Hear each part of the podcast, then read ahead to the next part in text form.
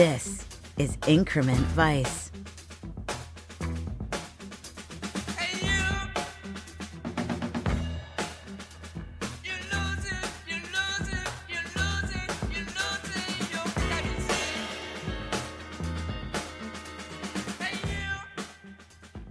The podcast that explores Paul Thomas Anderson's inherent vice one scene at a time with your host, Travis Woods.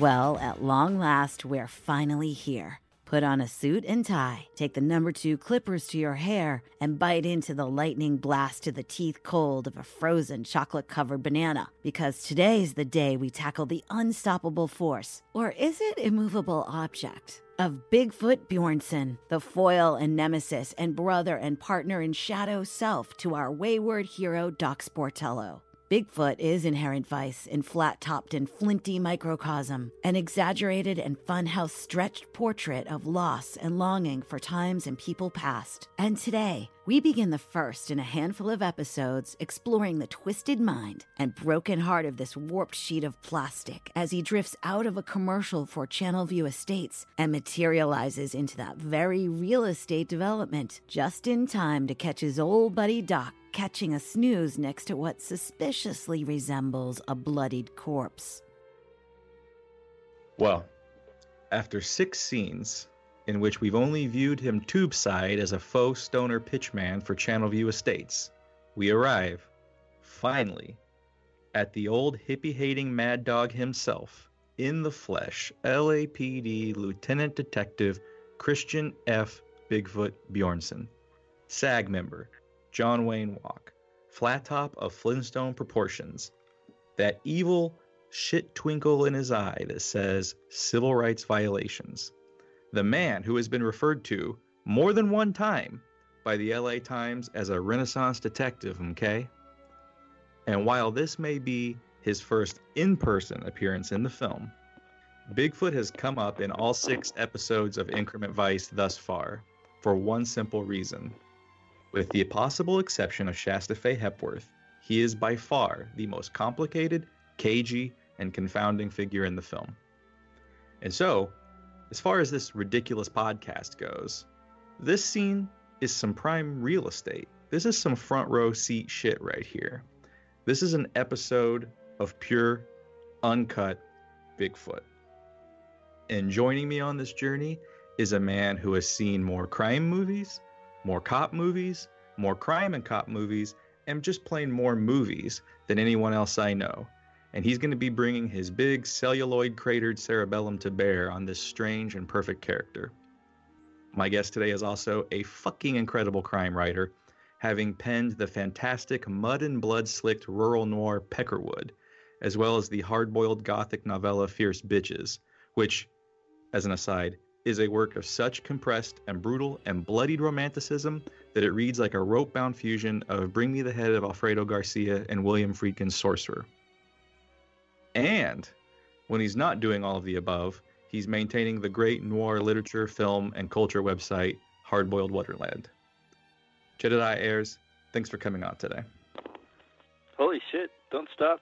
Keep going. Well, I got to butter you up so you'll be willing to talk to me for about an hour about this movie. I'd be good and slippy now, man. Jeez. I appreciate you coming in today to talk to me about this movie. And so let's just hop, skip, and jump right now back to 2014. And Inherent Vice has just dropped. Did you see it when it first came out? I no, I did not. I was uh, I wanted to, but the thing about 2014 is I was starting a job uh, where I work overnight, and I was still at the time that uh, Inherent Vice came out. I was still working overnight, full time, going to you know taking classes and then working a like 6 a.m. shift uh, at a restaurant um, in between you know parenting um, young children. So I was so out of it. I mean, I I get memories from that time from other people that I knew. They they have to tell me, "Hey, remember when?" I'm like, "No," and they said, "Yeah, you seemed pretty weird back then." And uh, well, I didn't have any sleep at all. Uh, for a good year and a half or so, and so it landed right in that time. And there was just I wanted to go see it, didn't get to see it until it was out on uh, on video, and when I did see it, uh, I liked it. I knew I liked it, and I knew I was going to like it more with repeat viewings, but it it didn't blow me away. Uh, I wasn't, uh, you know, I, it was one of those things where I was, I knew I was kind of lost in it, but I wasn't sure how much of that was just my generally loopy uh, state of, uh, you know, sleep deprivation, uh, or if it, you know, how much of that was the actual experience that that everybody had having it. So uh, it took watching it two or three times before I, I was really certain that no, everybody has that experience watching it, and um, and it's wonderful. I thought it was uh, extremely funny, and um, uh, it's. I, I'm not someone though that uh, thinks it's you know just a their favorite movie of the year that year or uh, anything like that. I how dare you? So yeah, but I recognize and I know that uh, somebody like uh, Paul Thomas Anderson, every time I watch his movies, uh, there's another layer to it. There's another uh, something else I'm picking up on. I'm appreciating. I know that when I watch his movies, they're only going to improve uh, with me. So uh, you know, there's a handful of filmmakers like that that I just know he's one of them. And so yeah, maybe by the time I've seen it as many times as uh, you had the first week it was out, then uh, it'll, it'll be amazing.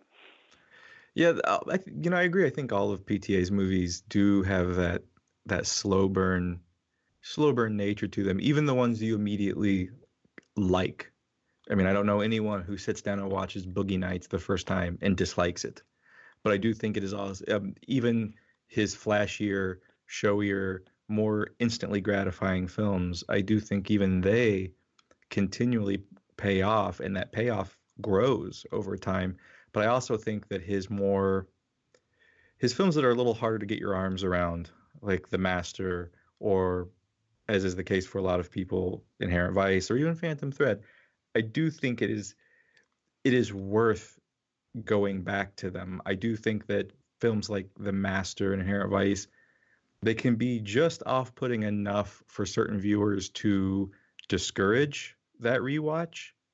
And I think that's the trick with with especially those two films is they are films that wildly reward rewatching, but do not invite everyone to the party to come back and rewatch. And I think that's what a lot of other people, I guess you would call them normal people, uh, have with the film, something that, that obviously we don't. But where would you say this falls in the PTA filmography for you? You know, it definitely in my top uh, third, probably. Um, you know, Boogie Nights is probably my favorite, uh, and I I like Eight a whole lot. And you know, because it's a crime movie, and I'm a crime's my my thing, so I'm uh, definitely going to rewatch that more often than, than probably Phantom Thread, though I, I like Phantom Thread. There's there's none of his movies that I haven't liked. I've only watched Magnolia once because, my God, uh, yeah, it was good, but it seems like an awful lot of time to put in to to be rewarded uh, for your time. Uh, but to that point, um, I uh, Inherent Vice is one that I've probably seen more than any of his other films at this point, just because it is something that I feel I can put in any time for any amount of time and play it from any place in the film and get great stuff out of it. You know, it, it, as as often as Doc is kind of in and out of uh, consciousness or um, you know he, he seems to be waking up someplace new even if it's in the middle of the scene uh,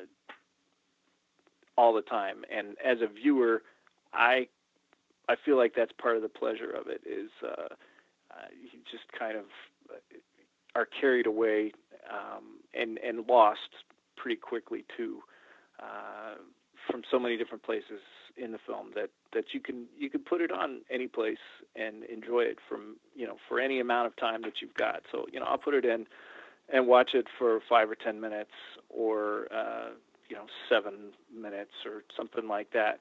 Uh, a lot because there's so much scene to scene that's immediately gratifying that you don't have to remember oh it connects in this way and that way uh, it's just you know whereas if i put on phantom thread or or uh, yeah I, I would have to watch that all the way through to uh, to really get a lot out of it yeah you know it's something that drew mcweeny said in the episode just before yours, you know, he, he referred to this movie. It's not something you watch, or it's not. It's, it's not a movie. This is a contact high.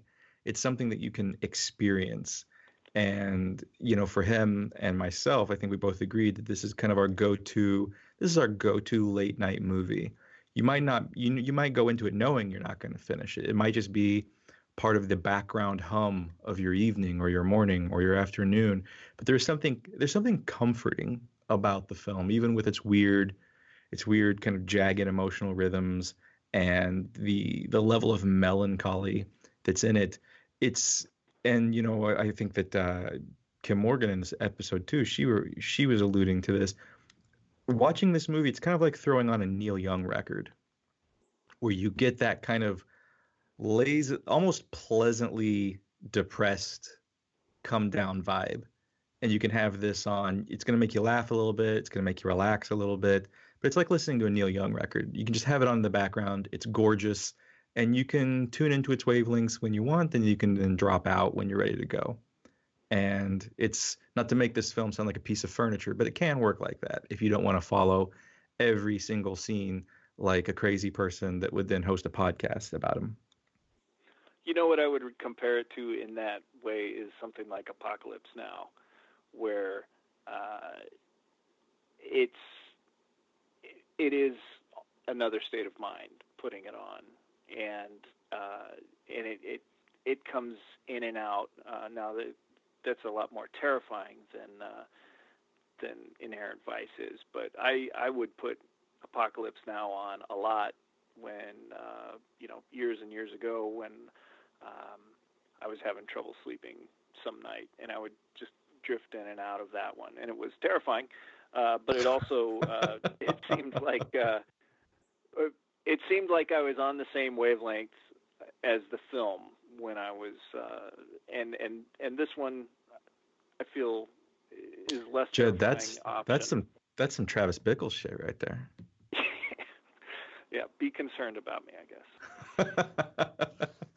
well, you and I are going to have a long, serious talk, honey, after the show and we're gonna we're gonna we'll, we'll get through it together. Okay. But we're here today to talk specifically about a very very very crucial crucial part of inherent vice. And i don't know about you my favorite part of inherent vice and that's bigfoot bjornson. When you absolutely. when you first saw the film did Brolin hit you? Was it something that was just part of the overall cannaboid fog of the film, or did, did he stand out at all to you? No, he def he definitely stood out, but not to the degree that he does now. I mean, I it, frankly, uh, the more I watch the movie, the more blown away I am by Joaquin Phoenix's performance because he's the guy who's got to play against everybody else in this movie, and everybody else in this movie is doing really good stuff. But he's the guy who's got to hold the tone and you know react and uh, to all these other outsized performances and, and things like that. But of all the outsized performances in this film, uh, yeah, Brolin stands out uh, so so far. And of course, again, as as a crime fiction fan and, and movie fan, um, he's such a ticklish creation, um, and he is there in the book. But but really, you know, the visuals, uh, uh, Brolin's voice, and and and all of that are so deliciously, you know, cobbled together from uh, disparate sources, you know, uh, things that you wouldn't have thrown together before. Uh, it, it, to you know, using very familiar uh, ingredients, but um, but making something that on the surface seems familiar, but but once you bite into it, it's like, oh my god, I was not expecting that texture or that uh, the little hint of you know whatever spice you're using. It's he's a he's absolutely my favorite character and performance in the movie. Mine too. And Brolin looks like he was grown in a lab specifically to star in this role. He looks like he was made to be Bigfoot Bjornson with that that very broad-shouldered, lantern-jawed head uh, that looks like a mix between a night a boxer in 1950s boxing movie and Ralph Meeker. He looks like Ralph Meeker's little brother in this movie, and he looks like he was des- exactly, and he looks like he was designed to play a hard ass 1950s cop. Like I cannot imagine anyone else in that role. And as I said in the last episode with Drew, Joaquin Phoenix does amazing amazing and I think very, for the most part, unappreciated work as Doc in every single scene of the film, which he's in every single scene. However, I I can imagine someone else playing Doc and the movie still working.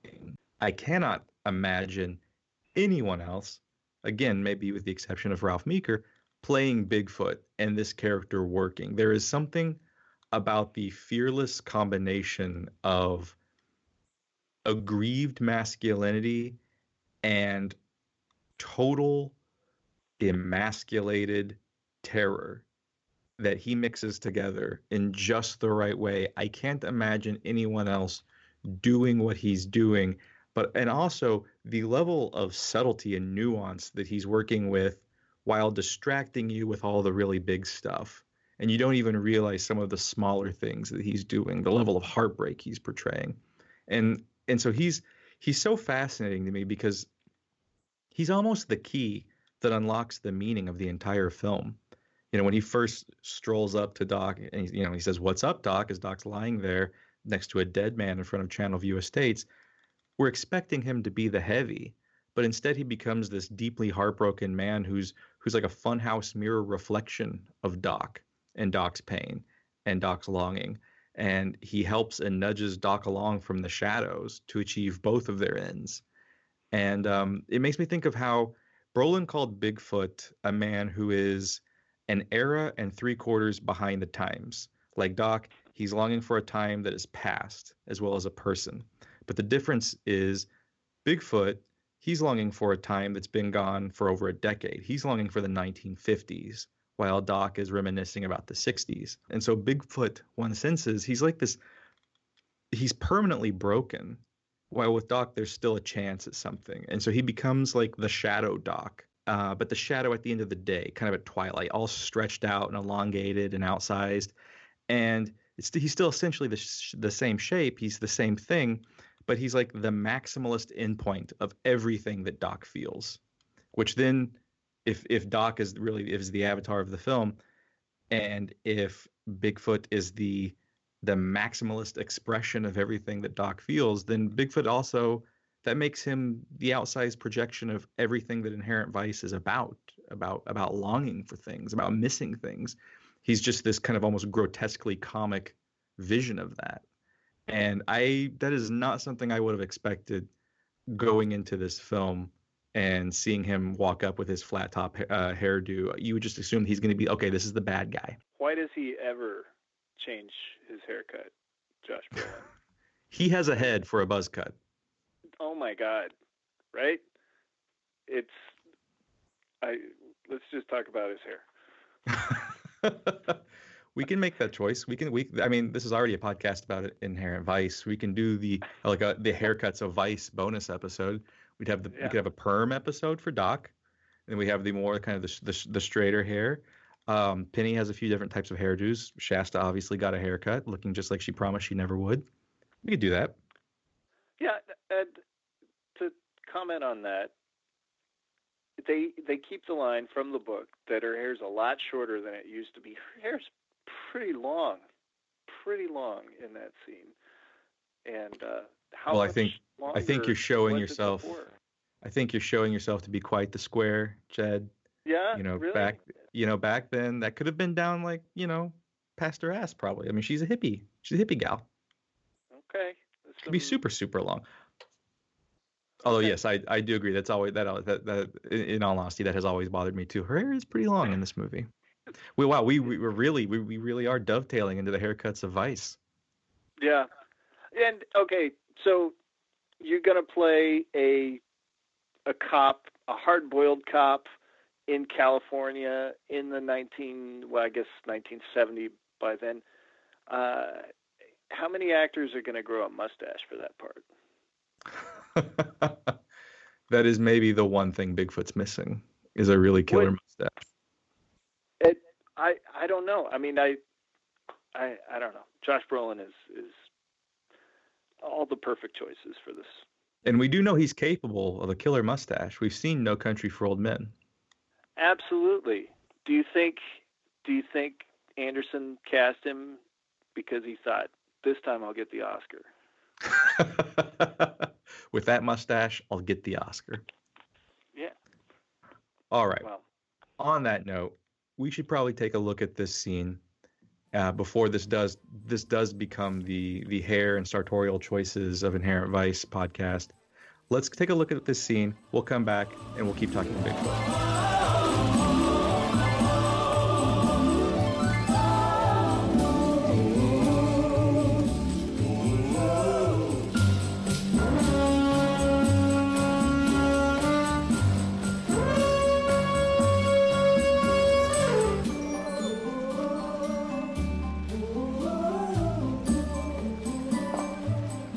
Congratulations, hippie scum. Welcome to a world of inconvenience. Well, morning, Sam. Like a bad luck planet in today's horoscope. Here's the old hippie hating mad dog himself in the flesh. Lieutenant Detective Christian F. Bigfoot Bjornson. SAG member John Wayne Walk, flat top of Flintstone proportions, and that little evil shit twinkle in his eye that says civil rights violations. What's up, Doc?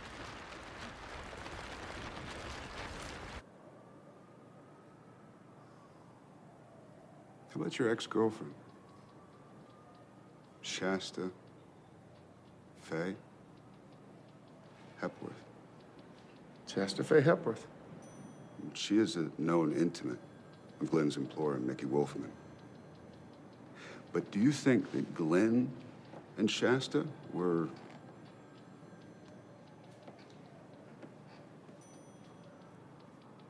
F-U-C-K-I-N-G-E?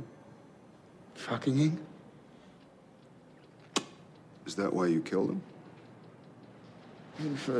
I just how does it make you feel? And here you are still carrying the torch, and there she is in the company of all mm, those Nazi Keep doing lowlifes. that, Bigfoot. You give me a hard on. Tough little wop monkey, as my friend Fatso Judson always says. So while suspect, that's you, was having alleged midday nap so necessary to the hippie lifestyle, some sort of incident occurs in the vicinity of Channelview Estates. Firearms are discharged. When the dust settles, we find one, Glenn Charlock, deceased. But more compellingly for LAPD is the man Charlock was supposed to be guarding. Michael Z. Wolfman has vanished giving local law enforcement less than 24 hours before the feds call it a kidnapping and come in to fuck everything up. So perhaps, Sportello, you can help forestall this by providing the names of the other members of your cult. Cult? No one would ever be stupid enough to attempt this alone, which suggests some kind of Mansonoid conspiracy. Wouldn't you agree? No. Look, I, I've been referred to more than one time by the LA Times as a Renaissance detective, okay? Which means I am many things. One thing I am not is stupid, so purely out of noblesse oblige, I extend this assumption to cover you as well. What the fuck? That everything he does you know there's there's um there's a great story about the film cockfighter that starred warren oates and harry dean stanton. And there was a moment in during the filming of that it's a monty hellman film there was a moment in the filming where harry dean was just not finding his character. He was not comfortable with his character and he took Whatever you do is right. he took Warren Oates aside and he told him, you know, I just I'm lost here. I don't know what I'm doing. I don't know what I'm saying. And you know, Warren Oates, who's just, you know, the most perfect human being who ever lived, as uh, uh, Richard Linklater once said, you know, there once was a God who roamed the earth and his name was Warren Oates. Warren looks at Harry and he says, Harry Dean, whatever you do is right. That's to me, that had to be the edict on the set refer, when whenever Josh Brolin came to the set. Whatever he does in this film feels right. There is not a false move, there is not a wrong note. And in this opening sequence, seeing him sit at his desk, the level of frustration that he shows as he's when I have been ref- I am someone who has been referred to and he's making he's pointing to the sky more than one time by the LA Times as a renaissance detective, okay? That means I am many things. The the, the choices that he makes are so so perfect. I I could watch in in a separate film. I could watch the the subplot film where it's just Bigfoot running around LA depressed all the time and I would be totally happy with that. If that's all Inherent Vice was, was just a Bigfoot spin-off movie, I could watch that and be happy. I would like to see him and Vincent and Delicato as like, you know, traffic cops sitting in their speed trap, practicing obscene gestures. Just like, no, you gotta, you gotta really, you know, pop it out of your mouth, or you Oh, gotta, Jesus Christ. you know. I think that's, I think that's where he picked it up. Frankly, I, but my, he's so good.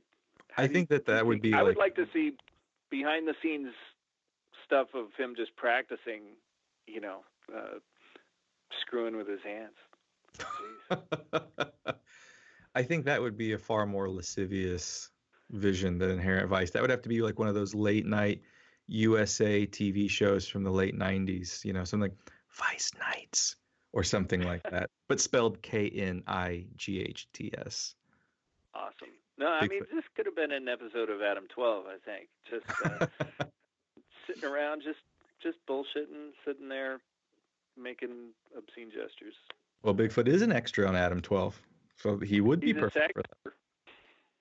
Yeah, he's got a SAG card and everything. Yeah. But um, where to start with Bigfoot?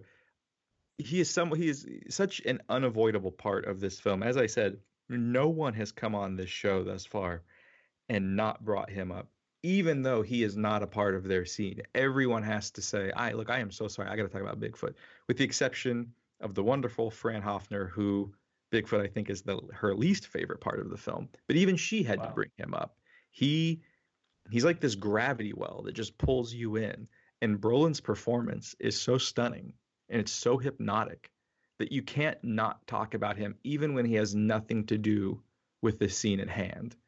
And I think a lot about how he came to be because he was not meant to be this very you know if, if you've if you've read the book and i think you have i i saw you tweet, i saw you tweeting about it in the book he's a much more kind of grumbly he's kind of like your cranky stepdad. He doesn't really want he doesn't seem as connected to doc or as interested in being connected to doc as he is in the film and he's far more human in the film.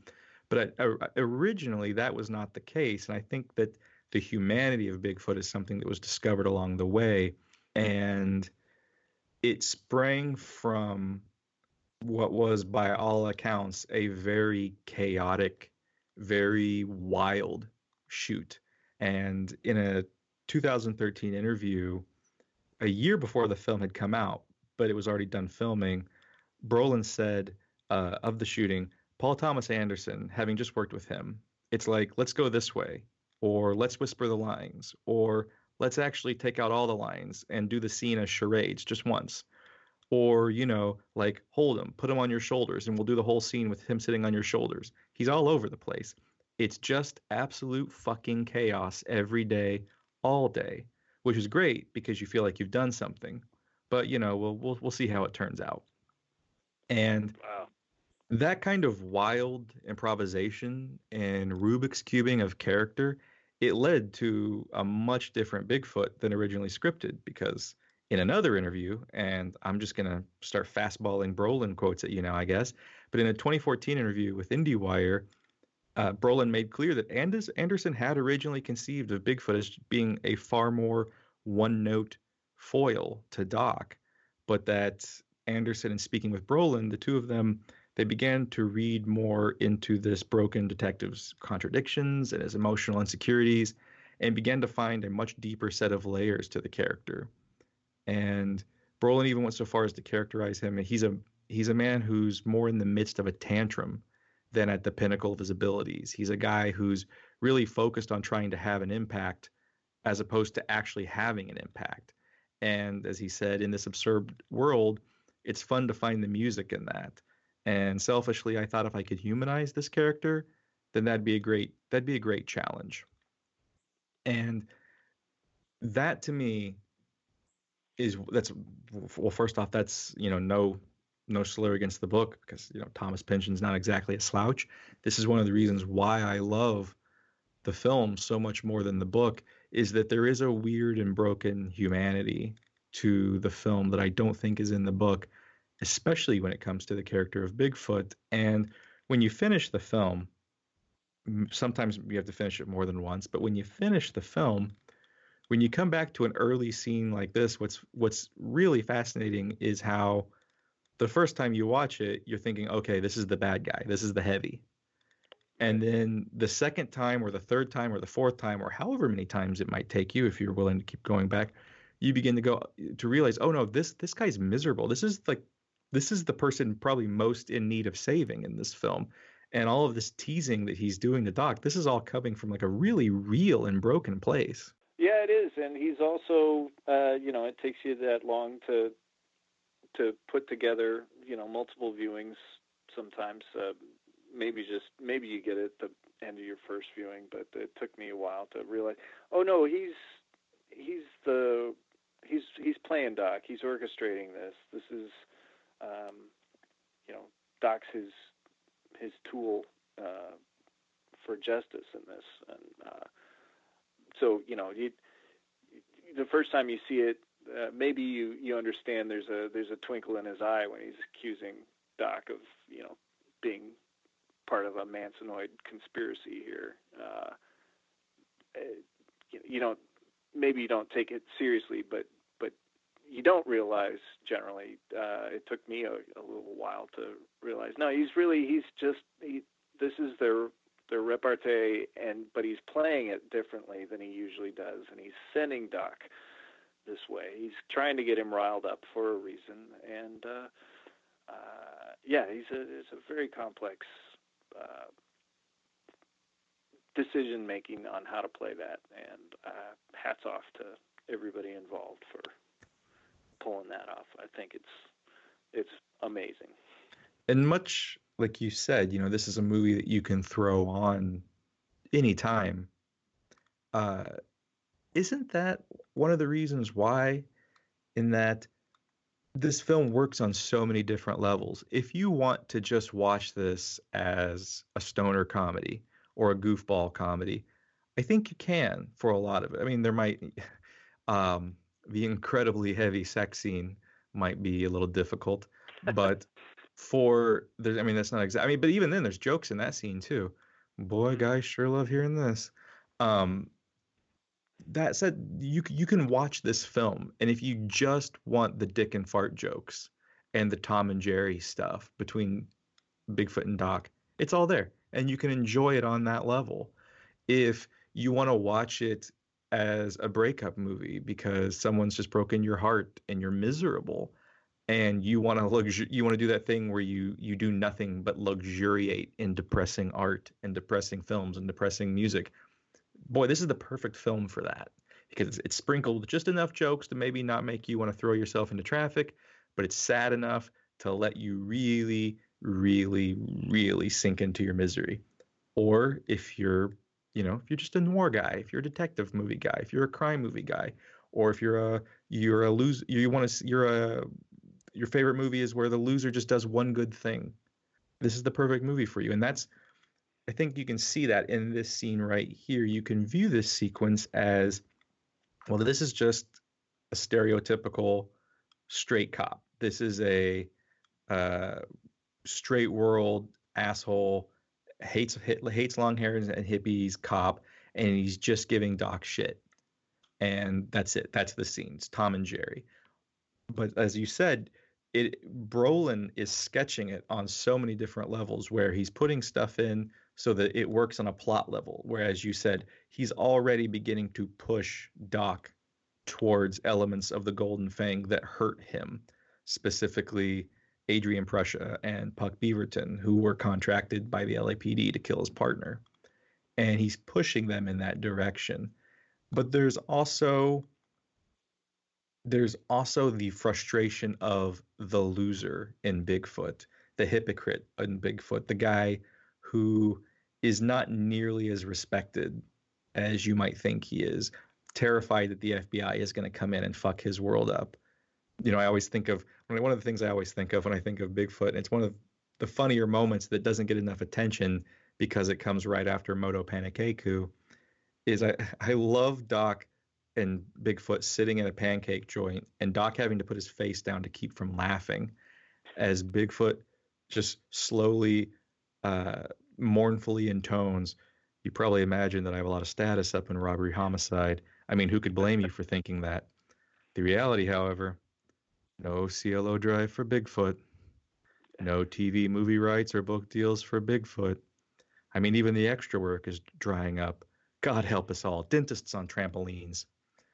this is a this is a guy who the world is passing him by, an opportunity is passing him by to the point where he's longingly wishing for another uh, another Cielo Drive massacre that he can put his name upon. Right, because and, that's the thing with L.A. noir movies is the uh, the end of the era defining murders of usually actresses, you know, whether it's the Black Dahlia in 1947, Sharon Tate then in 69, and then what Nicole Brown Simpson and 90, you know, every 20, 25 years there's one of these big era defining murders. And yeah, he didn't catch it. Bigfoot didn't catch it.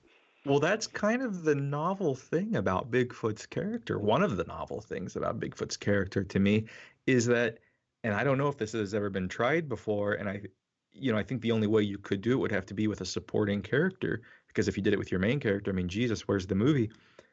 Bigfoot is a detective who has no case. Hmm. Like Bigfoot is a he's he has, you know, if you're if you're into that kind of story where that very kind of the the the Shane Black, the cop in the Shane Black mode, a loser detective who's watched the world slip through his fingers and is desperately angling to just be part of one fucking meaningful act, to do one good thing. What's what's kind of both funny but also tragic about this character is he doesn't have that. He does not have the case that's going to redeem him.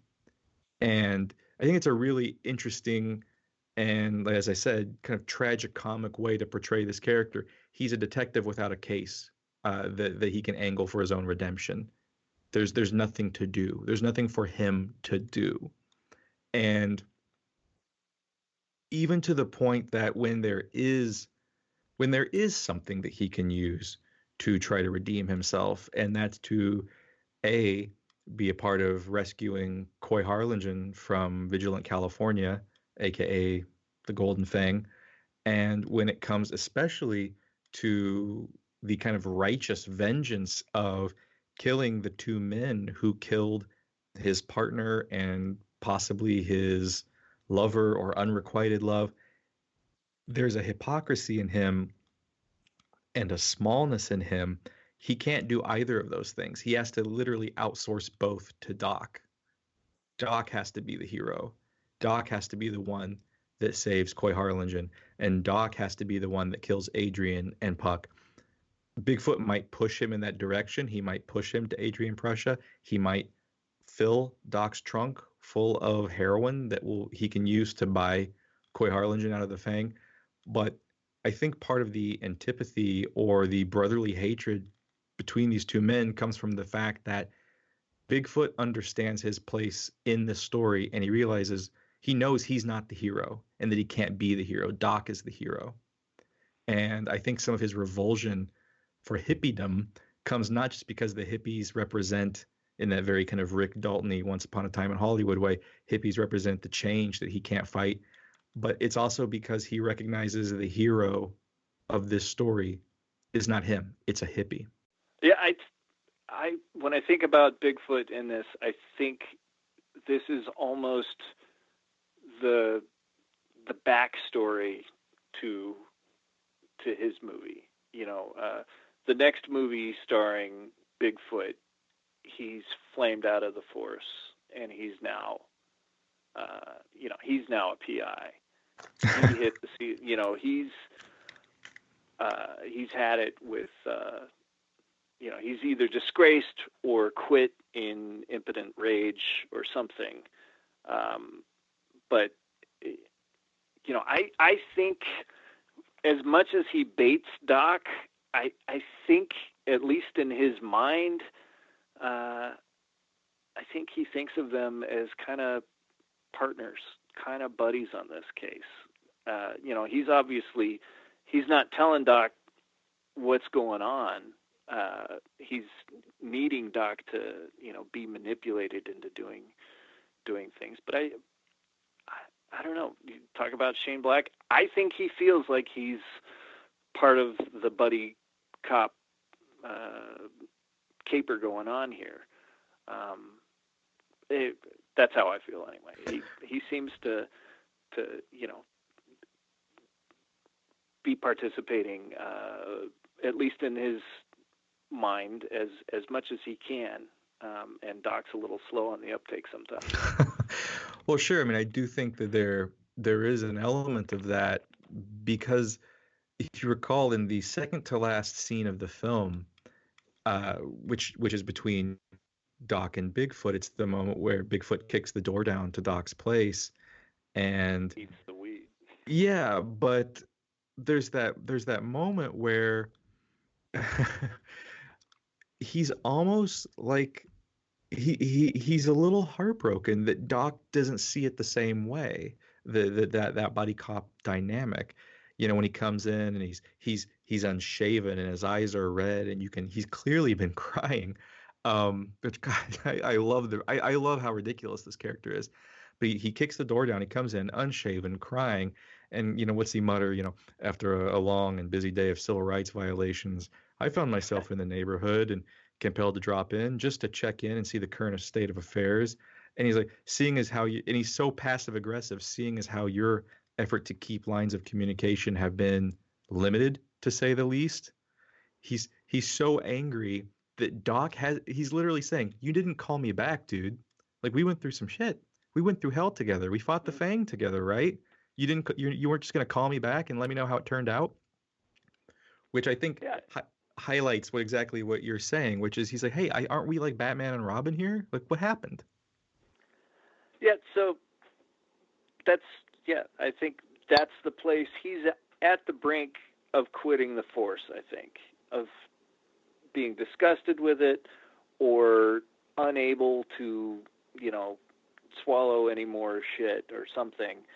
Uh, and I think he feels like he's on he's closer to Doc's wavelength than uh, than Doc thinks he is anyway. Um, you know, it, it's one of the one of the similarities between, say, a druggy movie or story and a hard-boiled detective story is the they're both about finding the interconnectedness of everything. But they're very different takes on it. You know, usually the the druggy story, at least the euphoric part of it, is oh my god, everything's co- connected, and that's kind of delightful. And then it it can turn into paranoia and oh my god, everything's connected, and you know who's pulling my strings, and and Doc goes through all of that. But the the hard boiled detective, and especially the cop hard boiled detective, sees the machinery of society and understands his place in it in keeping it moving and and you know it, the way it chews people up and things like that but but you know sort of an outsider perspective on uh, the interconnectedness of everything. And then the the PI stories um, you know they're they're they're often these burnt out cops who who got sick of seeing the interconnectedness of everything and how indifferent uh, the power structure is to the little guy or you know whatever. And they got burnt out on that and they they quit so that they can only do the work that they want to do. And they usually you know are so focused on one little area of something so they don't have to look at the big picture anymore. But then the the story is usually you know they get this case where builds out and it goes all the way to the top again um, so that's why I feel like Bigfoot. This is like the backstory to Bigfoot PI. Um, you know, the the next the next movie. This is, you know, he he got he, he got comeuppance for uh, Indelicato, and uh, and now he can be. Now he doesn't have to be part of the force anymore, and I think. Uh, yeah, I think when he munches down all Doc's weed and things like that, I think he's he's part of that anyway. I think is him saying, "Okay, I'm ready to to say fuck it with the rules." Because I mean, yeah, he's he's a man out of time for sure. Uh, one thing I think is interesting about this movie is all the all the stuff that is anti Bigfoot. You know, is anti this uh, this very square 1950s uh, thing, all the all the counterculture stuff um, that he's so bent on, uh, you know, screwing down the lid on and, and keeping it uh, uh, keeping it repressed is coming out, and it's coming out of prison culture.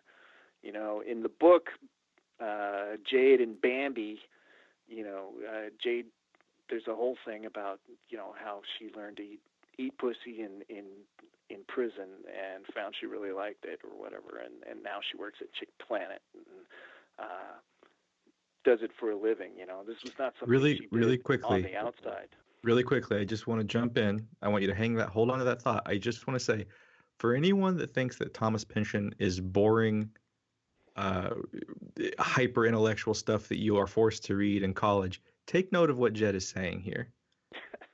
take note of what Jed said. It's not all rockets shooting across the sky and endless footnotes. There's some there's some fun, wild stuff in there. All right, go ahead. Well, there. Okay, so there's you know there's the you know to Bigfoot's point of view anyway. There's you know there's deviant sexual practice. There's drug culture. There is you know the Aryan Brotherhood. There is black militancy uh, and you know anti-government um, uh, cooperation between these very unlikely uh, sources. But all this stuff that is out on the street and becoming more and more mainstream, it's in the book and in the movie. It's pretty much all credited to time these people have spent in prison. And this yeah. is where they learned it and this is where it's really growing. And who put him in prison? It's bigfoot. It's these you know uh, he sees this stuff they they stamp down on it and then all the people that are stamped down on hang out together in prison and, it, and they get better at what they do and now bigfoot's in a place where hey this stuff isn't uh, you know it's now becoming mainstream, and all my stamping down has uh, has only made it flourish more. And uh, so, yeah, I think Bigfoot's time in the police department is is limited. I think well, there's another Bigfoot story, and it's a PI story. well, by doing that, as you said, you know, he only concretizes his place as as a yet another outsider because he's sending everyone to prison or you know i love that it's such a commonplace happenstance uh, an environment in the book that everyone just calls it the place. You learn that in the place? Yeah i learned in the place. Uh, but in doing so he's uniting all of these characters in that way because when they when they do meet you know someone will someone will notice the way like i think in the book jade notices the way doc knocks a cigarette out of his pack. And you know she says something to the fact that he does that prison style or joint style.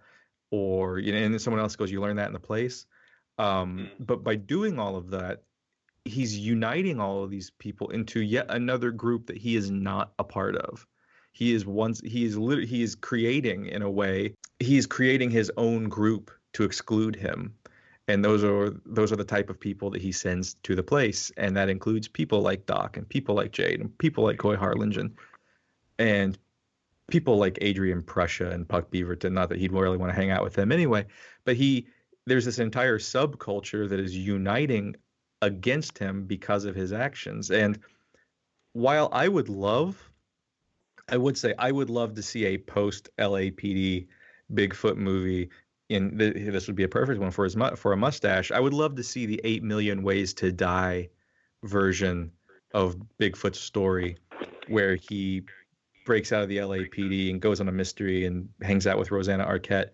But I would the uh, the one thing I would disagree with you about there is I don't know that Bigfoot will ever have the strength to leave the LAPD. I think part of his tragedy is that I don't know that he is capable of enacting change. I, again, I would love to see that that eight million ways to die version of Bigfoot, but I think one of the things that hurts my heart for him is he's he I I I feel like he might be done in terms of proactivity in his life. You know, I, I keep thinking of, and we're we're as with every single episode, we are so far afield of our scene.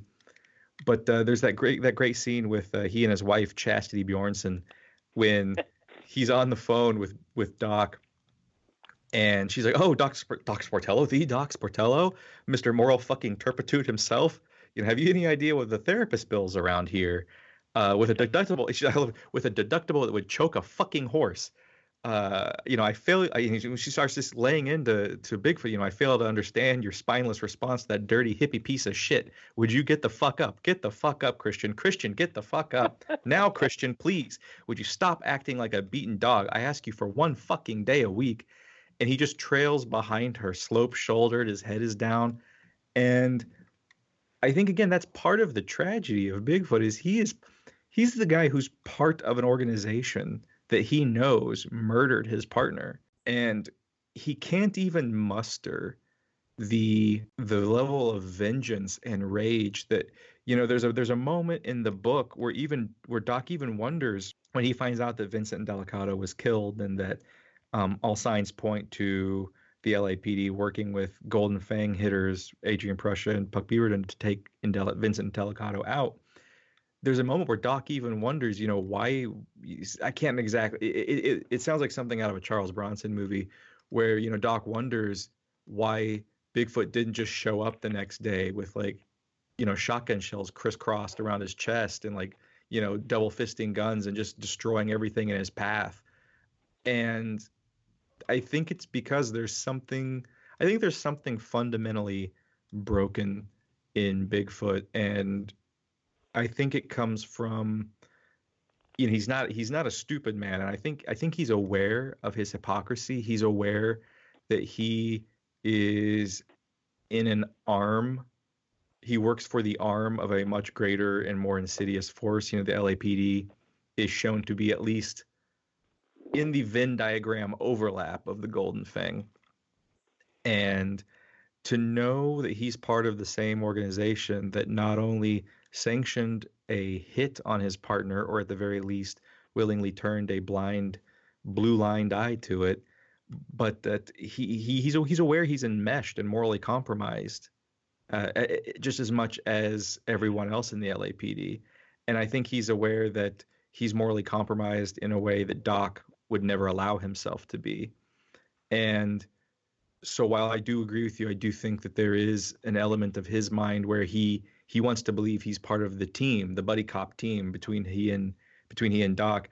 I don't know if I could ever see him get out. I would want him to get out, but I I get the feeling he's he's probably a lifer that's building his way to a gold watch and a pension. He may not be able to free himself, but he could get ejected. He could get, you know, now that he's accomplished paying them back, you know, getting Adrian Prussia. Now that he's now that he's done that, he may be completely out of steam to do his job anymore. He may he may get shit canned or you, chastity may leave or you know something like that. Something like that might happen. That could just yeah. Well, you know, I th- I think in ways to die. You know, he may just hit rock bottom and uh, have no other options and have to have a snow cone face off with Andy Garcia. That's right. For those of you, awesome, awesome ponytail. For those of you who don't know, anyone who has the means, I think it's on Amazon Prime right now. Kino Lorber has a great Blu-ray. Check out Hal Ashby's final film, Eight Million Ways to Die. It's not exactly a masterpiece, but it does feature an alcoholic cop played by Jeff Bridges who faces off against a drug kingpin played by Andy Garcia and Ashby basically just let them riff and improv for most of the film. And there's literally literally a scene where our hero and our villain face off in a parking lot where they're fighting for the soul of Rosanna Arquette, and they do it while passively aggressively munching on pink ice cream cones the whole time. It's it's amazing. You haven't seen anything like it, and that would actually be quite in keeping with Bigfoot's very aggressive treatment of frozen snack treats. I I think we, we we might actually be on to something here, Jed. We we might be on to something here. But the other fun thing you can do, I guess, with Bigfoot is try to guess all the other cop movies that might presage his fate. Speaking of him getting a gold watch and a pension, I could also see Bigfoot eventually growing up to become Dennis Hopper in Speed. Dennis Hopper, absolutely. I, I could see him blowing up buses uh, and getting really, really pissed at the Wildcat behind the wheel in the hot shot that's constantly, constantly ruining all his nefarious plans just to get away with a little Pop bit. quiz, hot shot. Find you. Pop quiz, hot shot. There's a bomb on a bus. What's oh, up, Doc? Oh. oh my God. We have fun. Back to Bigfoot's relationship with Doc. Something that I do think is really interesting, something that you said, is that you feel that Bigfoot might be far more on Doc's wavelength than Doc or anyone else can imagine. I would like to tweak that a little bit because I think, at least my takeaway on this, and this, and what's so great about this film is that I don't know that there is a concrete reading of this film. I know that I'm operating from what I believe it to be, but I also think it could be several other things, either individually or all at once. But how I read what you you know when you said you know you think that that he might be more on Doc's wavelength than anyone can imagine. I don't know that that's true, but I think Bigfoot thinks that that's true, and that's how I view his character. And there, that's how I think that's why it's one of the reasons why he has to eat that tray full of pot at the end of the film, which was originally scripted just to be that he steals Doc's joint, tokes, flicks it at Doc, and then walks back out the door. But Brolin, in a incredibly brilliant improv, decided that he needed to to match the outsized mood of the film and just eat the entire goddamn tray of pot. But he does that in that scene because you know you get the sense he's trying to almost like absorb Doc's essence. If he could just if he could ingest all this weed, not just by smoking it, just eating it wholesale, he could it would bring out that thing in him that he feels is like Doc, but I don't think truly is. I think it for him it's more there there was something else that, that Brolin said about Bigfoot and especially about Bigfoot's relationship to Hollywood and always trying to be, you know, in in, in movies and TV shows and get get the kind of case that would give him his own film is uh, Brolin said back then and now, a lot of cops are on sets when they're not working. They're not necessarily actors, but they're definitely working on sets because that's where there's money. The fact that Bigfoot wasn't a prime investigator during the Manson murders and all that, he's not getting his. And look at him. The wigs, hating hippies while playing a hippie, in reference to the Channel View Estates commercial. It reminds me of doing theater in New York, where people would all talk about how awful Hollywood is. And then two weeks later, I'd see them in a chicken commercial. What happened to that judgment, that level of integrity? I see Bigfoot the same way. He'll do anything for fame, for notice, for some kind of validity, and yet he's going about it the wrong way. And for me, I think that links back, as we said, you know, that for lack of a better term, that Shane Black cop who's desperate for some kind of feeling of validity and redemption. And, you know, usually in those kind of stories, they get the case that allows them to save themselves. And there's, for me, there's an impotence to Bigfoot. There is no case by which he is going to be able to leverage his redemption. And so he's stymied and he's and he's he's blocked. And I think in his mind, his next step to to accomplishing what he then wants to accomplish, that kind of redemption, is he again he looks at someone like Doc, who on one level he loathes because he loathes him as a as a hippie but also goes, well, Doc's Doc is a hero. Doc gets to be a hero. And so, you know, even though I hate this, maybe I need to sell out a little, like the actors that Brolin saw hating Hollywood, but then would be in a chicken commercial two weeks later. And as, as Brolin said, you know, would do anything for that notice, for that fame, for that kind of validity. And for me, I think that that's why Bigfoot wants to believe. There is far more of a of a similarity between the two men in terms of their personalities because he I think in his mind he's like well if I can just be Doc then I get to be the hero. If I can be like Doc if I can move the way that Doc moves on the street I can be like Doc. And again I think the tragedy with him is that he finds that he can't. He's he's always going to be the shadow player. I think what he sees is the main difference between himself and Doc I think he thinks of Doc as kind of taking the easy way you know I think I think what he's demonstrating, or at least what he's letting on to, even if he's not uh, intending to, in that that final scene where he's uh, smoking or eating the dope, is like, look, I can do this too. It's not hard to do this. you know, you you do this all the time. It's not hard. Look, I can eat the whole thing. Uh, I could do that if I, you know, if I chose to. I could you know, but um, yeah, I think he envies envies Doc's ability to take it easy, or you know, I think that's in his mind the only difference. You know, I could take a nap. That's so essential to the hippie lifestyle. Uh, anybody could take a nap, you know. But I mean, clearly, clearly, not anybody could could take a nap. He's incapable of doing it, but I think he thinks he could. I could do this. You're and don't you know, don't you love those those wonderfully passive aggressive barbs like that? It's like he can't help himself when he has to say that. Well, you know, taking a nap so necessary to the hippie life. He just can't help himself. There is some part of him that is so offended by the way Doc has chosen to comport himself. Like it, I love it. I, I and I I love that aggression.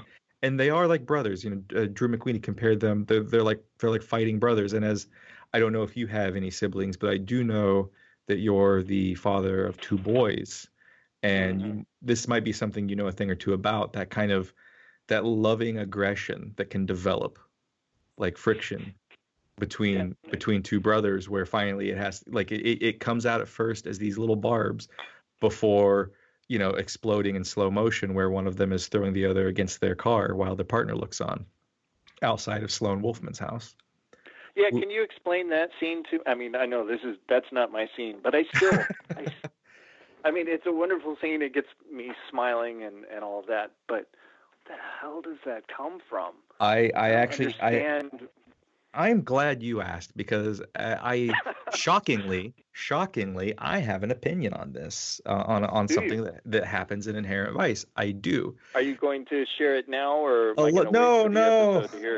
allow me, allow me okay. to elucidate, l- allow me to to lay upon this conversational table these jewels that I have. Um, what what I think is going on there, and you know, breaks my heart because I, you know, Jed, I put this in my piece, my essay on the film for Bright Wall Dark Room, which apparently you didn't memorize every word. But I didn't memorize it. I got lost, frankly. I mean, it's a beautiful way to get lost. But I was like, oh my god, oh, it's like God. watching the movie. Uh, you son of a bitch. Um, what is going on in that sequence is something I actually did want to talk about with you because we are we are introducing Bigfoot proper in this scene, and it's something that I did want to get to, which is, you know, you you talk about we're using a lot of hippie speak like vibes and wavelength, but you you were saying that you feel like Bigfoot is very much closer to Doc's wavelength than anyone thinks. I don't think that that's the case in terms of let's say hippiedom or even their ability to make again like yeah, we're we're going to slip into one heat minute speech here make moves on the street but where I do think they are similar is to swing back to the very beginning of this conversation today you know I was talking about how I feel Bigfoot unlocks the meaning of this film for me and that I do think that he is the shadow doc he is a grotesquely outsized version of everything that Doc and everyone else is experiencing in this film. Everyone in this film, and I've I've I've beat this drum basically every episode thus far. Everyone in this film is longing for someone or something. Something has become lost. For Tariq Khalil, it's an entire neighborhood and a street gang. For Hope Harlingen, it's a husband that she just can't believe is dead. For Doc, it's obviously it's Shasta Faye Hepworth, as well as the the peace or the potential for peace and promise of that of the 1960s. And for everyone, you know, everyone in the character, everyone in the film, excuse me, every character in the film has something that they're missing and that they're longing for.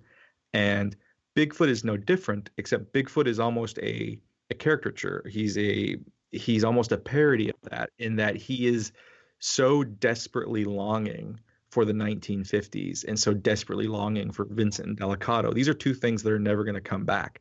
Everyone else in the film, the thing they're longing for, most of them, they might might get lucky and get their thing to come back.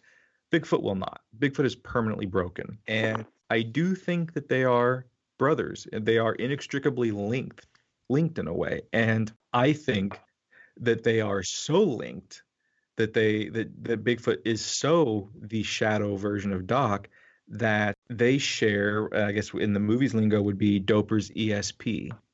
They are, I think they're they're kind of they're humming on a molecular level. I think their atoms vibrate at just about the same speed, no matter how different their personalities may be. I think the point of these two characters are that they are the same character. They are inversion, or rather inversions of each other. And that's a very, very, very, very long winded wind up to me saying, I think there are little breadcrumbs spread throughout the film that point to that. And one of them is the scene outside of Mickey and Sloane Wolfman's house, where, you know, if you remember, Doc is looking at all the ties that have painted versions of all of Mickey Wolfman's sexual conquests on them. And as he's flipping through, there's this moment where he just stops and he shakes and he says, Bigfoot. And he looks around and then when he walks outside, Bigfoot was sitting there waiting for him. And I don't think it's one of those things where maybe Bigfoot's real or maybe he's not real the way Sortilège's maybe real or maybe not real. I just think it was a really goofy, funny, hazy, lazy stoner's way of portraying the fact that these two men can sense each other hmm. and that they they that they are literally on the same wavelength and that Bigfoot can roll up with a someone else. I don't think it's a new partner, but he can roll up in his uh, Pontiac GTO convertible, and Doc can literally smell it. Doc knows that he's there. Just the way that Bigfoot knows that Doc is at Adrian Prussia's at the end of the film. They are able to, I think they're just able to sniff each other out because they are and boy, if you really want to get one heat minute about it, and you are one heat minute alum, they are the only two men alike in a way. They, they've, they've got that Vincent Hanna, Neil McCauley thing going on where I think that they understand for there to be balance in this story that they are on they might be on opposite ends of the hippie versus cop spectrum, but that they as I said earlier, Bigfoot is a reflection of Doc. It might be a funhouse reflection, but he's a reflection nonetheless. And because of that, I think that in, in that specific sequence, and Jesus, i have basically gone on for two hours now just talking about this one scene. It feels like uh, that's that's what's going on. I think that that it's Doper's ESP, and Doc is simply he's capable of sensing when Bigfoot is around. Wow, that's beautiful, man. and now in my when my, I think about a banana, a chocolate covered banana, something comes out of me.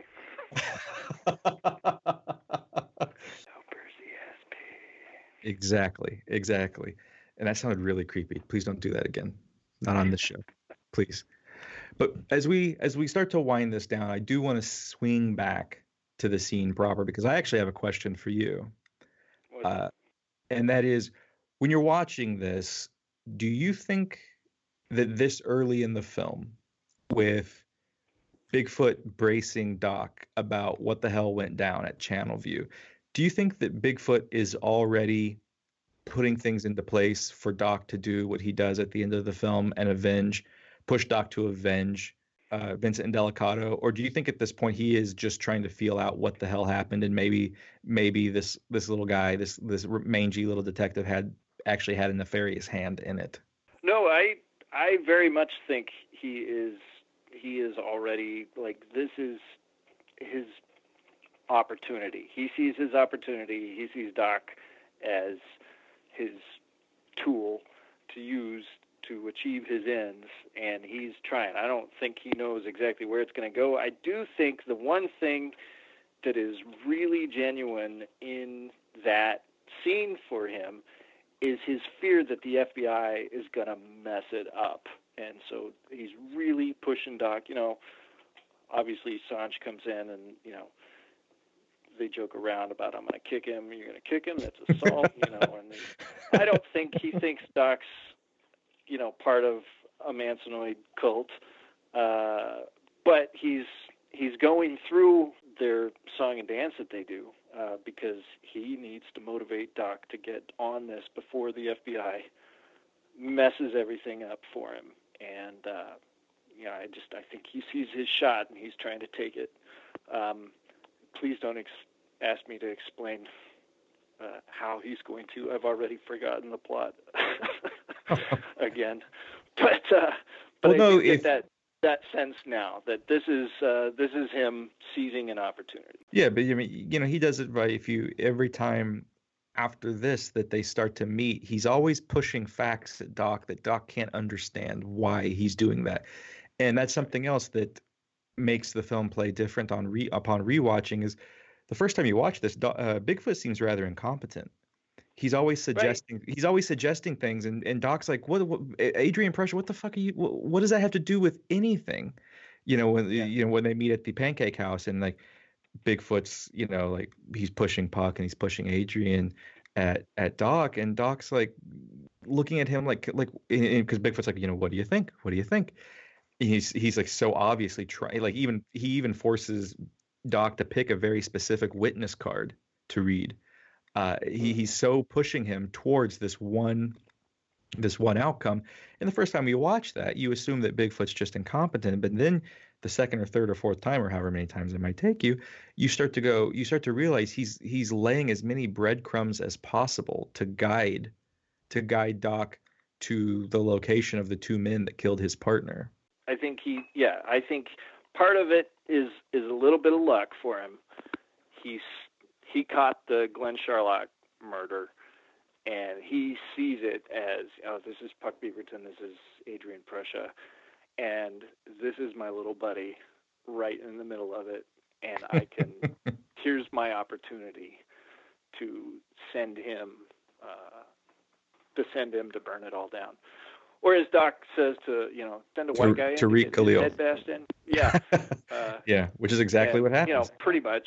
That's uh, and and that's what happens. That's uh, that's the role of a detective in in this kind of fare. Is most. I wrote I wrote a couple private eye novels under a different name. They were a long time ago. They're out of print. No one's ever going to read them, which is good. They're not very good. But one thing I, I, my detective acknowledged in them is that look, nobody hires me. You hardly anyone ever hires me to find out something they don't know. They hire me to do things they don't feel capable of doing themselves, you know, for emotional reasons or hmm. or or they're in denial. They know the answer but they're in denial. They want and that's that's just a thing that happens in these movies and these stories all the time. The detective yeah, they have to figure something out, but it's not usually something the person who hired them didn't already know. It's they're hired to, you know, let the the this guy stick his head out and and get get it cracked or you know to uh finally finally say yeah my my daughter did she's not missing she hates my guts and doesn't want anything to do with me and that's why you know I haven't heard from her in all this time and you know things like that people usually already know what the truth is uh, when they hire them and yeah. um, I forget where this started from. well, that's a that's that's a perfect that's a perfect way to end a sentence when talking about inherent vice. On that note, I have to say thank you so much, Jed, for coming on and for talking about this amazing character with me. I think that this might be, might be, might be, shockingly, the most cohesive episode of Increment Vice thus far, where we more or less we didn't quite stay on scene, but we actually stayed on topic. I think 98, 99% of this this call, we actually talked about the central subject of this scene. So well, we, you're welcome. We give each other. give. I'm gonna. I'm gonna send you a gold watch. Attached to a bus. what do you do, Jed? What do you do? But again, thank you for coming on today. This has been a blast. I've really been looking forward to talking to you, especially about this movie. And yeah, thanks for having me, man. And where can people find your stuff? Uh, they can, uh, yeah. Uh, I got a Twitter handle that uh, I tell people what I'm doing or movies I'm watching or books I'm reading there, uh, and a blog called uh, Hardboiled Wonderland. Uh, please go buy copies of my book, buy multiple copies of my book because uh, I've got plumbing issues to fix and braces to keep on my kids at this point. So, um, yeah, that's all I got. Buy his stuff, you animals. Buy it. Jed- Jedidiah Ayres, Peckerwood. It's an amazing book. It's on Amazon. Go grab like grab a copy. Give it grab multiple copies. Use it as stocking Give it to people you don't like too. it's a great hey, book. Hey, this character yeah. made me think of you, and they will be very angry. Thank you, Jed, for coming on. Thank you, everyone, for listening, and I'll and I'll see everyone next time for what has been for amongst Increment Vice guests the most requested scene in the film to record, featuring an act of wanton fellatio with a frozen fruit snack. Until then. Congratulations, hippie scum, and welcome to a world of inconvenience.